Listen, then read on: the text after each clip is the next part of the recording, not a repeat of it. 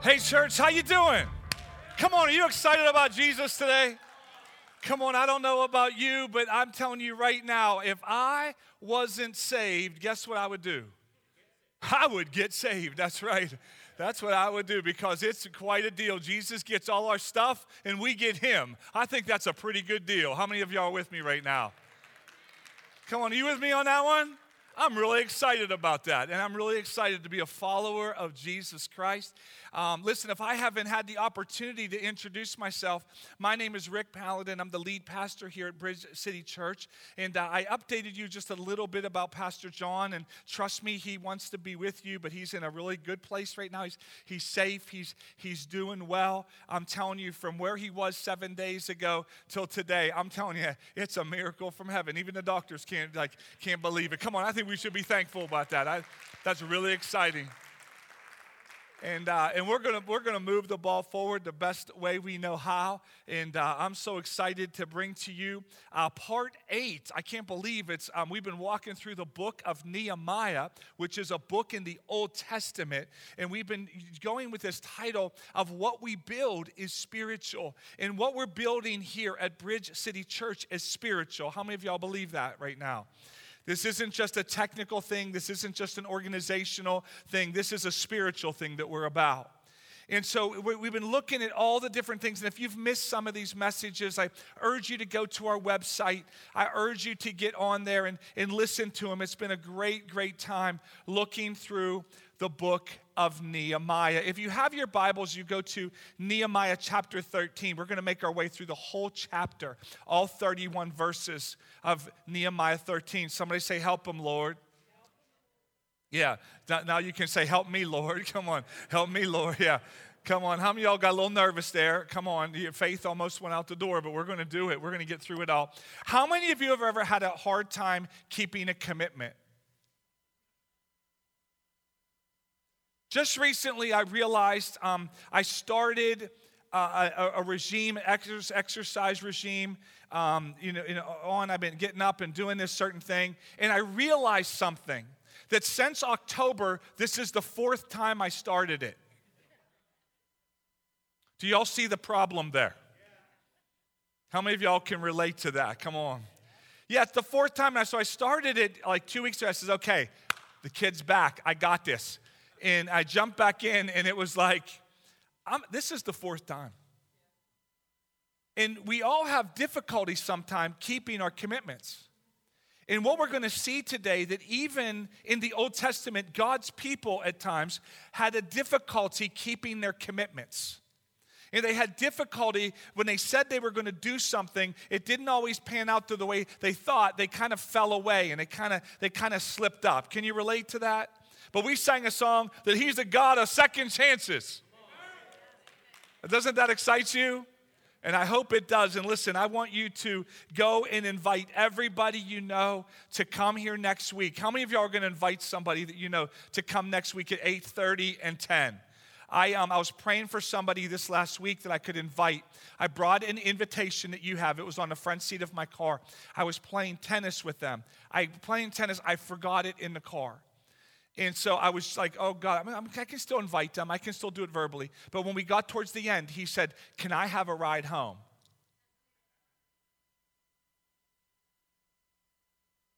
I says, Absolutely yes. As long as home is in Western Pennsylvania, we're good. He said, Yeah, it's not far from here. He goes, So he, he got to my car, he opened the door, and there it was sitting right on the seat. And he says, What's that? And I said, That's for you. And we had a great talk about, about church and about coming, and I've been talking to him about Jesus, but that was my one. Now I got to go out and get another couple. Are y'all with me? So I'm going to lead the way. Would you join with me in inviting people? Come on. Amen.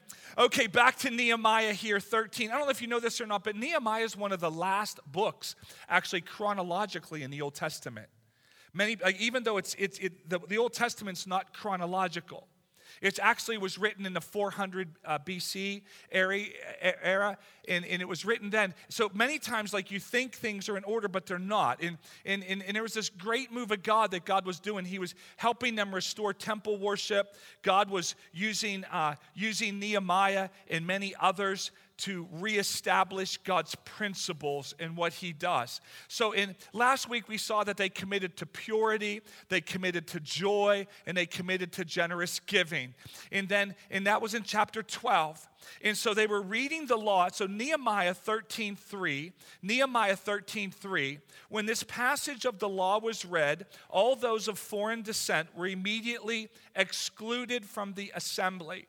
Now, God said anybody, the Ammonites and the Moabites, who basically, all the ites, they were not Israelites. They were not God's people.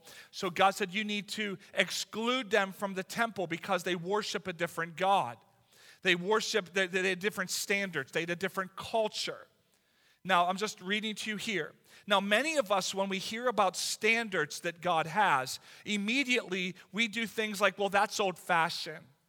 That's so yesterday. That's so 600 BC's. Uh, you know, we're in 400 BC, you know. I mean, that's so, oh, that's so, like, that, things are different now. We don't exclude now. But in this era and in this time, there was an exclusion to keep the Ammonites and Moabites out. That's what the, that's what the word was because they have a different, they had an idolatrous uh, culture, God.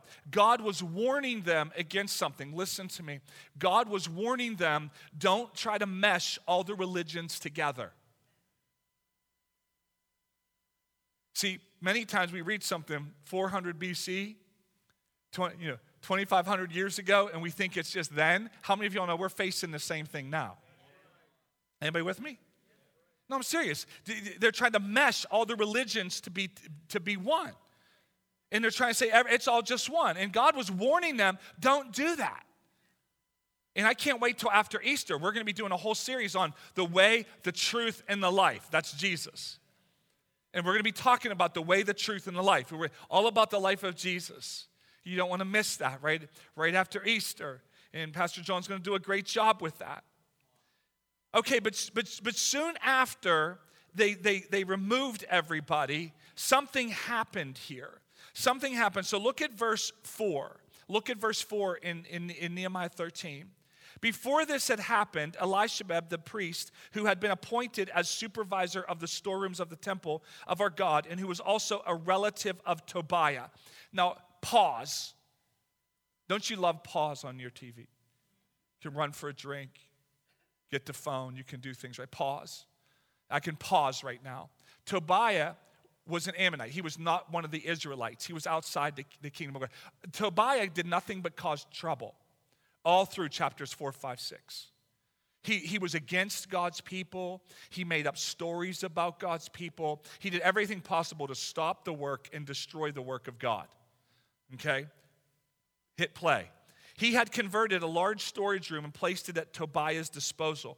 The room had previously been used for storing the grain offerings, frankincense, and various articles for the temple, the tithes of the new grain, new wine, and olive oil, as well as the offerings for the priest. So, what we see here is the temple, it was supposed to be holy. And what happened, they let Tobiah, because he was a family member, it won't matter. Tobiah, you can come in, you can utilize some room in the temple. It's no big deal. It's just, it's just the temple, it's just God's thing. And so Tobiah came in, and this is, this is what they found. Now, listen, this is why I'm just going to point out something here. Several times over the last two weeks, different people from the church have come to me with prophetic words, something they believe God is saying. It's amazing how they have all lined up. And it's that, and we prayed about it this morning. We've prayed that there's been a breach in the wall. There's been some things allowed to come in and the standard has, has changed. I'm, I'm, doing, I'm doing my message. I'm working away the other day and I'm working on it. And somebody calls me and says, I believe God has something to say to you. Don't stop working on the wall. Just because of all the chaos that's happening, don't stop. Don't abandon the plan. We're not going to abandon the plan. But see, here in this moment, what happened was is they allowed him to come in. They allowed him to, to, to, to, to Tobiah to have, an, to have a, a, place in the temple. Now, I'm going to cover four points today. In Nehemiah, what we're going to do is I'm going to pick it up in the next verses and show you what Nehemiah did because he was a great leader. And so there were four reforms that he did. How many of you know if you need reformed, you lost your original form?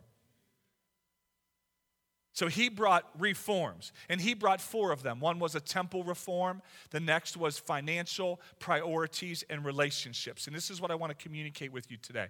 I want to show you how easy it is to fall away from the commitment that we can sometimes make. Because in chapter 12, chapter 10, chapter 11, they're all in. Hey, we're in.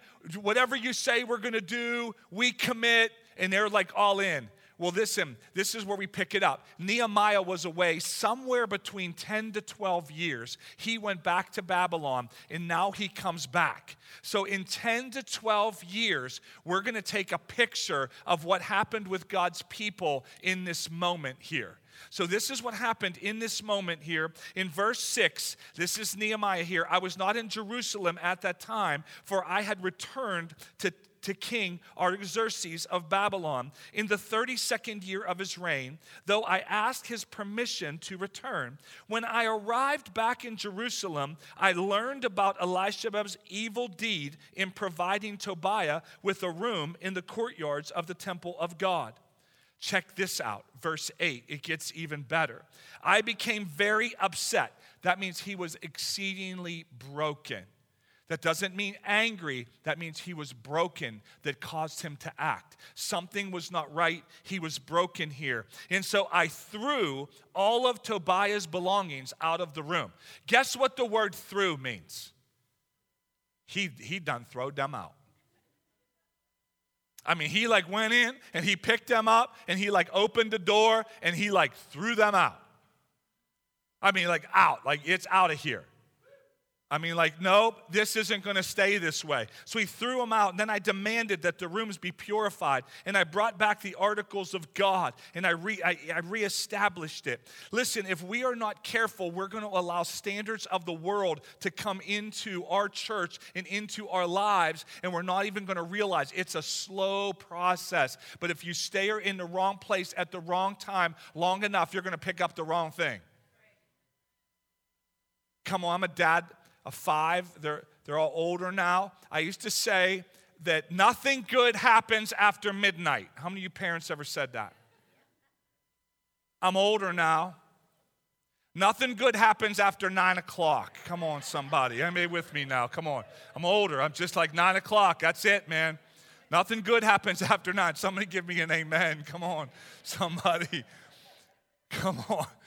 And so Nehemiah done, he throwed all their stuff out. And he says, he goes, okay, this isn't going to happen. And he did, he did, he, he, he got him to act in purity. He said, see, Nehemiah didn't confuse, listen, he didn't confuse love with being nice. See, many of us love Jesus holding the lammy Jesus. You know when he holds the lammy? He's so, here's the lammies, he's carrying the lammies. Jesus is love, and I get all that. But isn't it interesting? All four gospels record Jesus overturning the money changer's table when they turned his house into something other than what it was intended to be. Isn't that interesting? Four, all four gospels record that.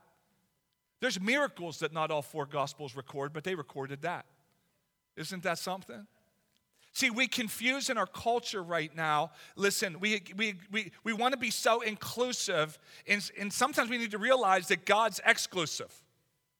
But let me make it really clear it's not because of race, it was because of a different religion. He never put, he never did anything wrong to them. He just said they just don't have a place in with God's people worshiping God because they have a different God. But we don't like this in our day and age. We don't like this thought because we want to be all inclusive.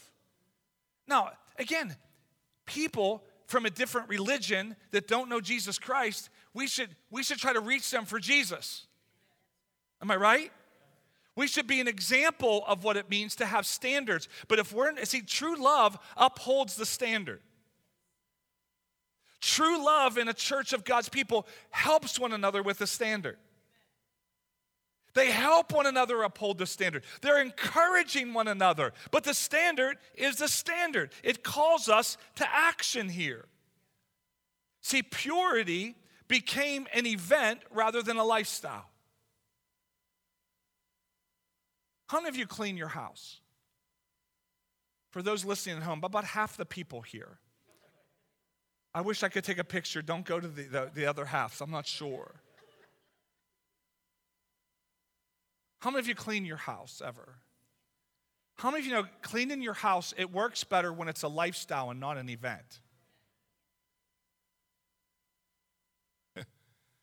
I, I'm, I'm, a fanatic about cleaning my car. I just believe in a clean car. And it's a lifestyle, not a, not a every spring event. And I think some of us treat purity like an event. We make a decision and we think we're okay, rather than purity as a lifestyle that we live. I think God's calling us back to a lifestyle and not just events. Are you with me now? In purity, whether physically, ceremonially, you know, spiritually, morally, how many of y'all know we need to return to excellence in these areas? How many know these are a big deal to God? Number two, financial reforms. Verse 10 I also discovered that the Levites had been not been given their prescribed portions of food, so they and the singers who were to conduct the worship services had all returned to work in the fields. See, they were giving the Levites, those who did ministry, they had money when they were giving, but they stopped giving financially. So they had to go back into the fields, and the things of God were not being taken care of. That's what happened. So, what did Nehemiah do in verse 11? I immediately confronted the leaders and demanded, Why has the temple of God been neglected? Everybody say neglected. Then I called all the Levites back again and restored them to their proper duties. You could look at Malachi chapter 3. Malachi and Nehemiah worked together in this time, and they worked together, so that would give you a picture of what was communicated here. See, the temple was being neglected. Now, I just, I, listen, first of all, I just want to say last week, I know Pastor John asked you if, if, with your stimulus money to be generous and to give, and many of you did that. And I just want to thank you for being so generous. I really do. I want to thank you. Many people probably took their first step with God and gave. And I just want to thank you. Thank you for taking that step of faith. I appreciate it. But, but, but now the next step of faith is, is can I trust God and just, just develop consistency in my giving? See, one of the things we're going to do this year, we're going to continue to be generous givers. Is anybody with me? The more a generous God lives inside of me, the more I become generous. It's not an obligation or a duty, it's a joy. It's a joy to give. And it's just such, it's just so much fun to give. But the problem was is when we don't, the, the, the ministers of God, they go without. And I'm just going to be really honest, and Pastor Johnson here, I'm going to talk about our campus pastors for a moment, and a lot of people on staff here. I'd love to pay them more. I'm just being honest. I'm not, I'm not guilting you. I'm just, can I be on? Can your pastor be honest? I'd love to pay him more. They're, they're, they're all underpaid. When you get involved in the ministry, you realize that typically ministry goes with, you know, you're going to trust God. I'm just being honest with you. And I'm, not, I'm all for We all should be trusting God. But I'd love to pay him more. And everybody says to me, well, why don't you, why don't you just give him more money? I don't know if you know this or not. I'm not the government. I can't print money. That was a joke. I mean, he's like, really? I can't. We're dependent on people being generous. We're dependent on people. Generosity. And I want to thank you for your generosity. Listen, this isn't a guilt trip. I just want, I'm trying to show you in the Word of God what happens when people aren't able, when, when, they, when giving becomes something they used to do rather than something they're growing in. Are you with me? You still love your pastor? So, once more, verse 12 all the people of Judah began bringing their tithes of grain, wine, olive oil to the temple storerooms. And he assigned a whole bunch of people to take care of it. He says, I'm going to assign you to take care of this. They committed that they were going to go back to giving. So, the first thing we need to realize we need to be careful of the standards of God in his house because that commitment will wane, right? Second of all, we, can be, we need to be careful with finances because even in giving, it can be something we used to do rather than something we are doing. Or it can be something, what we do is say, our church raised all this money for missions, and although we don't, eat, we don't give anything, we just say, our church did that rather than we did that. I'm so glad to be a part of a church that we did that. Is that good? We good? Let's go to the next one priority reforms. Verse 15 In those days I saw men of Judah treading out their wine presses on the Sabbath, and they were also bringing in grain, loading it on donkeys, and bringing their wine, grapes, figs, and all sorts of produce to Jerusalem to sell on the, everybody say Sabbath. So I rebuked them for selling their produce on that day. Some men of Tyre who lived in Jerusalem were bringing in fish of, and all kinds of merchandise. They were selling it on the Sabbath to the people of Ju- Judah and in Jerusalem at that time. Verse 17 So what did Nehemiah do? I confronted the nobles of J- Judah. You're profaning the Sabbath. The, the root problem of this situation is they did not have their priorities in order. Now, how many of y'all making money is really good? Buying and selling goods is a good thing. But how many of y'all know that even in the Ten Commandments, there was a commandment that, that you got to keep the Sabbath holy? I mean, even God took a rest. Do you realize that? And, and people who refuse to take a rest believe that they're better than God. See, you know one of the things we need to do? We need to manage our priorities, and our time will take care of itself. Many people are trying to manage their time rather than their priorities. And when we manage our priorities, I have a priority that I'm going to take care of, and I, it's going to be called trusting God. Anybody with me? See, that was the problem. They weren't trusting God, so they were going to try to do work on the Sabbath day. Now, how many of y'all remember? I'm going old school here. How many of y'all remember when stores were closed on Sundays? Look around the room. Man, y'all are old. Like me. Like me. Now, how many of y'all remember you couldn't even get gasoline on Sundays? You couldn't even go to Sheets and get a, get, get a, get a stale sandwich. No, I'm serious. Like, everything was closed. And everybody says, well, that's so yesterday. We don't do that anymore. How many of y'all know we, we, we could use a rest, a real rest? No, see, I'm serious. See, like our priorities are out of whack because, because we're addicted to even our phones. We can't go without our phones for a couple minutes. Come on, how many of you, you lose your phone, you have major anxiety? Right? And if it stops working, you have, it's worse because you actually have it and it doesn't work. No, I'm serious. And so, so but but the problem was is they had all their priorities out of order. And, and we don't have the obligation to ceremonially keep the Sabbath. But the Sabbath was created for us principally. It's still a principle in the Bible that we need to rest, which reminds us that we're trusting God, not in our own hands to produce. See, this, I'm trying to help you. We make a commitment to God, but pretty soon work comes in. Pretty soon, soccer comes in for the kids. Pretty soon, an extra job comes in. Pretty soon, activities for the kids come in. And we, we totally blow off God because we have all these other things going on. And we wonder what happened to our commitment to serving God. We wonder why we're losing a generation of kids when we have modeled for them that everything else is important except for God. See, see we got to keep our priorities the priorities. We're going to honor God. And, and the, the problem was they were allowing all these outside influences to dictate to them what they were going to do. And at some point, as a follower of Jesus Christ, you got to say no to the world. I'm going to trust in God. I'm going to order my life according to my priorities.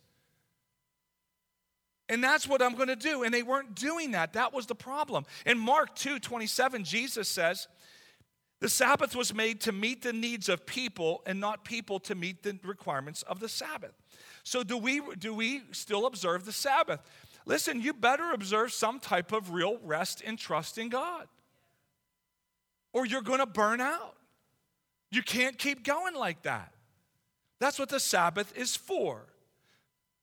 So, so this is what he did, verse 21. So Nehemiah, I spoke sharply to them. He says, What are you doing out here? Camping around the wall. If you do this again, I'm going to arrest you.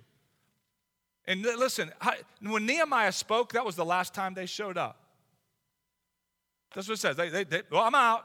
And Nehemiah says it's going to happen. Are you with me?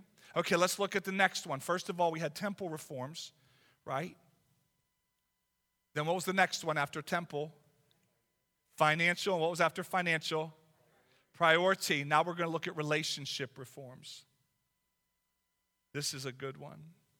About the same time, I realized that some of the men of Judah had married women from Ashdod, Ammon, and Moab. Furthermore, half their children spoke the language of Ashdod or some of the other people and could not speak the language of Judah. The language of Judah was the language that God's people spoke, and they were speaking other languages and they stopped speaking the common language. See, what's the big idea? What, what's the big deal here? Is it really, really important? Yeah, language is important, but they were marrying outside of God's people here. Remember, they were, see, if you look back in Nehemiah 10, write this down, verses 30, 31, 32, they committed that they were never going to do these things. And 10 to 12 years later, they, all these things crept in. Be careful of the things you say that you'll never do. Be careful of the things you say, that will never be me. Be careful. You're not six decisions away from screwing up, you're only one. Do you realize that? I used to think, oh, I'm about five to seven decisions away from really screwing up my life. And then I realized, no, I'm only one. Because one decision goes to one decision, goes to one decision, and pretty soon I'm all messed up. So look what he does. It gets good. My favorite verse in all of Nehemiah, my favorite verse, verse 25. Here it is. So I confronted them and called down curses on them. Gets better. I beat some of them and pulled out their hair. I made them swear in the name of God that they would not let their children intermarry with the pagan people of the land.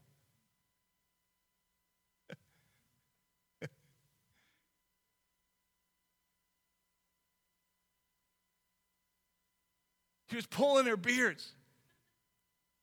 There were some guys, you know, all the guys with uh, uh, big beards and stuff, I was saying, I need you this Sunday for an illustration. They were all like, that's why many are wearing masks or they shaved, one or the other. But this is what this is out of all the reforms, he takes this one the most serious. He says, "Listen, out of all the reforms, marrying outside of God's people is a big deal. Pastor, that's so yesteryear. No, in Second Corinthians chapter 6, the apostle Paul said the same thing, verses 14 through 16. No, I'm see, see, we just allow like these things to creep into our life, and then we wonder where how we got to where we are. In, in these relationship reforms, we're like, like out of all the sins, he said, this is serious. Literally, he's pulling beards and slapping faces, and he makes them swear out loud, You're not gonna let this happen anymore. Now, if we would do this in today's day and age, you would be like, You'd be taking pictures, you'd be over Facebook, you'd, you'd, be, you'd be posting, this church is crazy. No, I'm not suggesting we do this. But I am suggesting that we've allowed the standards of God to lower. And with each passing year in the United States of America, it continues. In the United States of America, we're number one. And I love this country. Listen, I've been to many others. I don't want to, I don't want to live anywhere else. Anybody with me? Even with all its warts. But being number one in divorce, being number one in crime, being number one in pornography, being number one in all these areas, being number one isn't all it's cracked up to be. Because I believe that we're number one in those areas because the church isn't doing something about it. I believe that if we as God's people would raise the standard and we would hold to a standard and we would police ourselves and govern ourselves and we would do it properly, that I believe God would be honored once again. And so, what I'm asking for today in this relationship reform, and, and this is what Nehemiah said he says, you, you, you, can't, you can't be intermarrying like this. You got to make a stand. Are you with me? So, I guess we, we have to ask ourselves where has the standard lowered in our lives? No, where's the standard lowered in your life? That's a good question. You say, well, I'm, I'm, still, I'm still a giver. I'm not in a bad relationship. Praise God. Thank you. Is there ways that the world is dictating to you how you should think? Is there ways that the world's dictating to you what you should do and how you should do it?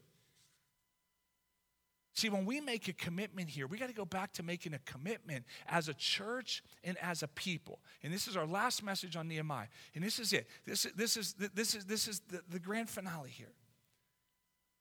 They, God's people are great, they hold on. And one, typically, one generation knows and experiences God. And then the next generation hears about God. And the next generation, God is completely absent. We really need a move of God in our country. Hollywood doesn't need a move of God. Jesus' people need a move of God. Are you with me? See, we, we got to stop pointing the finger and say, God, how, am I, how have I lowered the standard? What were they committed to in Nehemiah? We, are we going to commit to a lifestyle of honoring God? I want to honor God. We're going to commit to a lifestyle that the Word of God is esteemed and honored. And are we going to commit to a lifestyle where lives are transformed? Is that what we're committing to? Is that what you're willing to commit to? The last verse I'm going to read here in Nehemiah 13 31, the last verse. Three times in this chapter, Nehemiah says, Remember me, O God. Remember me Remember this, my favor, oh my God. May we be, may, may we be remembered by what we did in service unto God. Are you with me? Would you stand to your feet with me right now? How many of you heard something that was helpful to you today? Did anybody hear anything that was helpful to you today? Come on, did you hear something that was helpful to you today? Come on, I believe that. I believe God spoke to many people here today. I want to commit. And just right now in this moment, how many of you are just really, just right now where you are, you're saying, you know what?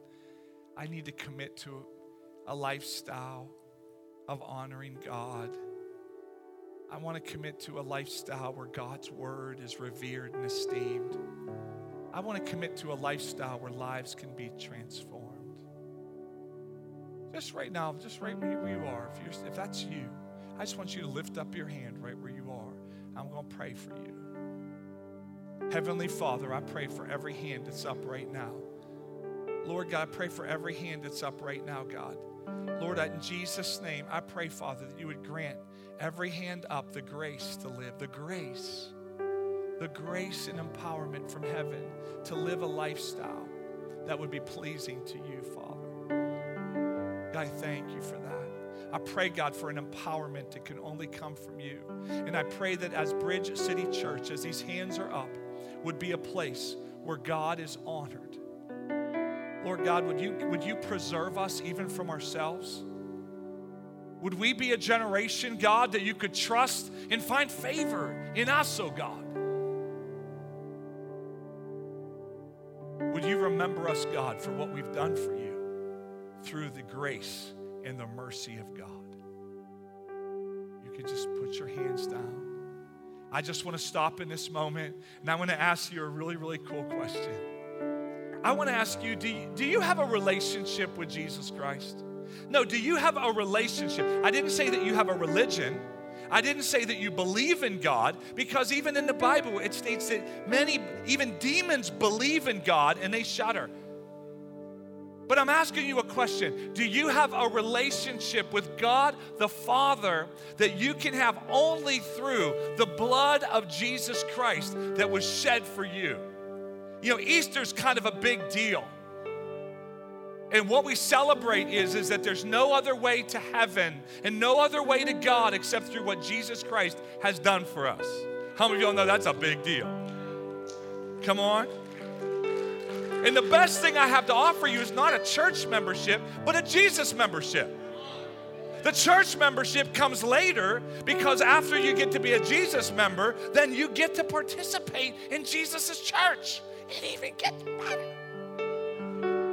And then you can sing the song, it keeps getting better and better and better. Like my wife and I have been, we've been married a lot of years over 30 years, but it keeps getting better. As a matter of fact, our, Our wedding day was the worst day of our life because it just kept getting better from there. Some of you thought, oh, it's going to be a long ride home. No, no, no, listen to me. See, being a follower of Jesus Christ, that's the beginning, not the end. And it keeps getting better, and the relationship gets better, and the relationship gets better. So I want to offer you a relationship with Jesus Christ through what he did for you on the cross, where you say, Jesus Christ, be the forgiver of my past. And then, Jesus, lead me into my future. And if you don't have a day, a moment, or a time that that happened, it probably didn't happen. And I want to offer you today for that to happen. For you can go from death to life spiritually. Isn't that cool? So, right now in this moment, I believe there's a lot of people in this room, like, you're not sure you did it or not. And I'm saying, uh, you're not going to come up front here and talk in the microphone. That's not what this is. This is about you and Jesus right now. But it's not meant to be a private thing, it's meant to be a personal thing. And if you'd like Jesus Christ to be the forgiver of your past and the leader to your future, right now in this moment, right now, right here, I just want you to lift up your hand and say, Pastor, that's me. Come on, just raise it up there. Come on. Thank you, Jesus. Raise it up. Anybody, thank you, Jesus. Anybody else? Anybody else? Just say, today, I want to make sure that today's my day. Anybody here, you don't have a day, a moment, or a time, just slip it up. Raise it up real high right now. That's it, real high. Anybody else want to jump in on this deal? Because it's a really, really, really good deal. Come on. So, all together, we're going to pray this prayer together with those who have their hands up. Let's all say, Father God, forgive me for I have sinned. I've screwed up, messed up, and missed the mark. I ask you, Jesus, to forgive me of my sin. I ask you, Jesus, to lead me into my future and be in charge. I surrender to you, Jesus. Let's give Jesus a great big hand. Come on, God, we thank you, Father. God, we honor you. We love you. We thank you, Jesus. Wow. And so if you if that was you today, you got a connection card and we just want to pray for you. And somebody may come up to you and just say, "Hey, can we pray together?" They're just going to pray for you. They just want to seal the deal. And, and I'm just so thankful to be your pastor, so thankful that you're here today. Could you just be seated for a few more minutes as, as comes up and, and closes us up today? Thanks so much.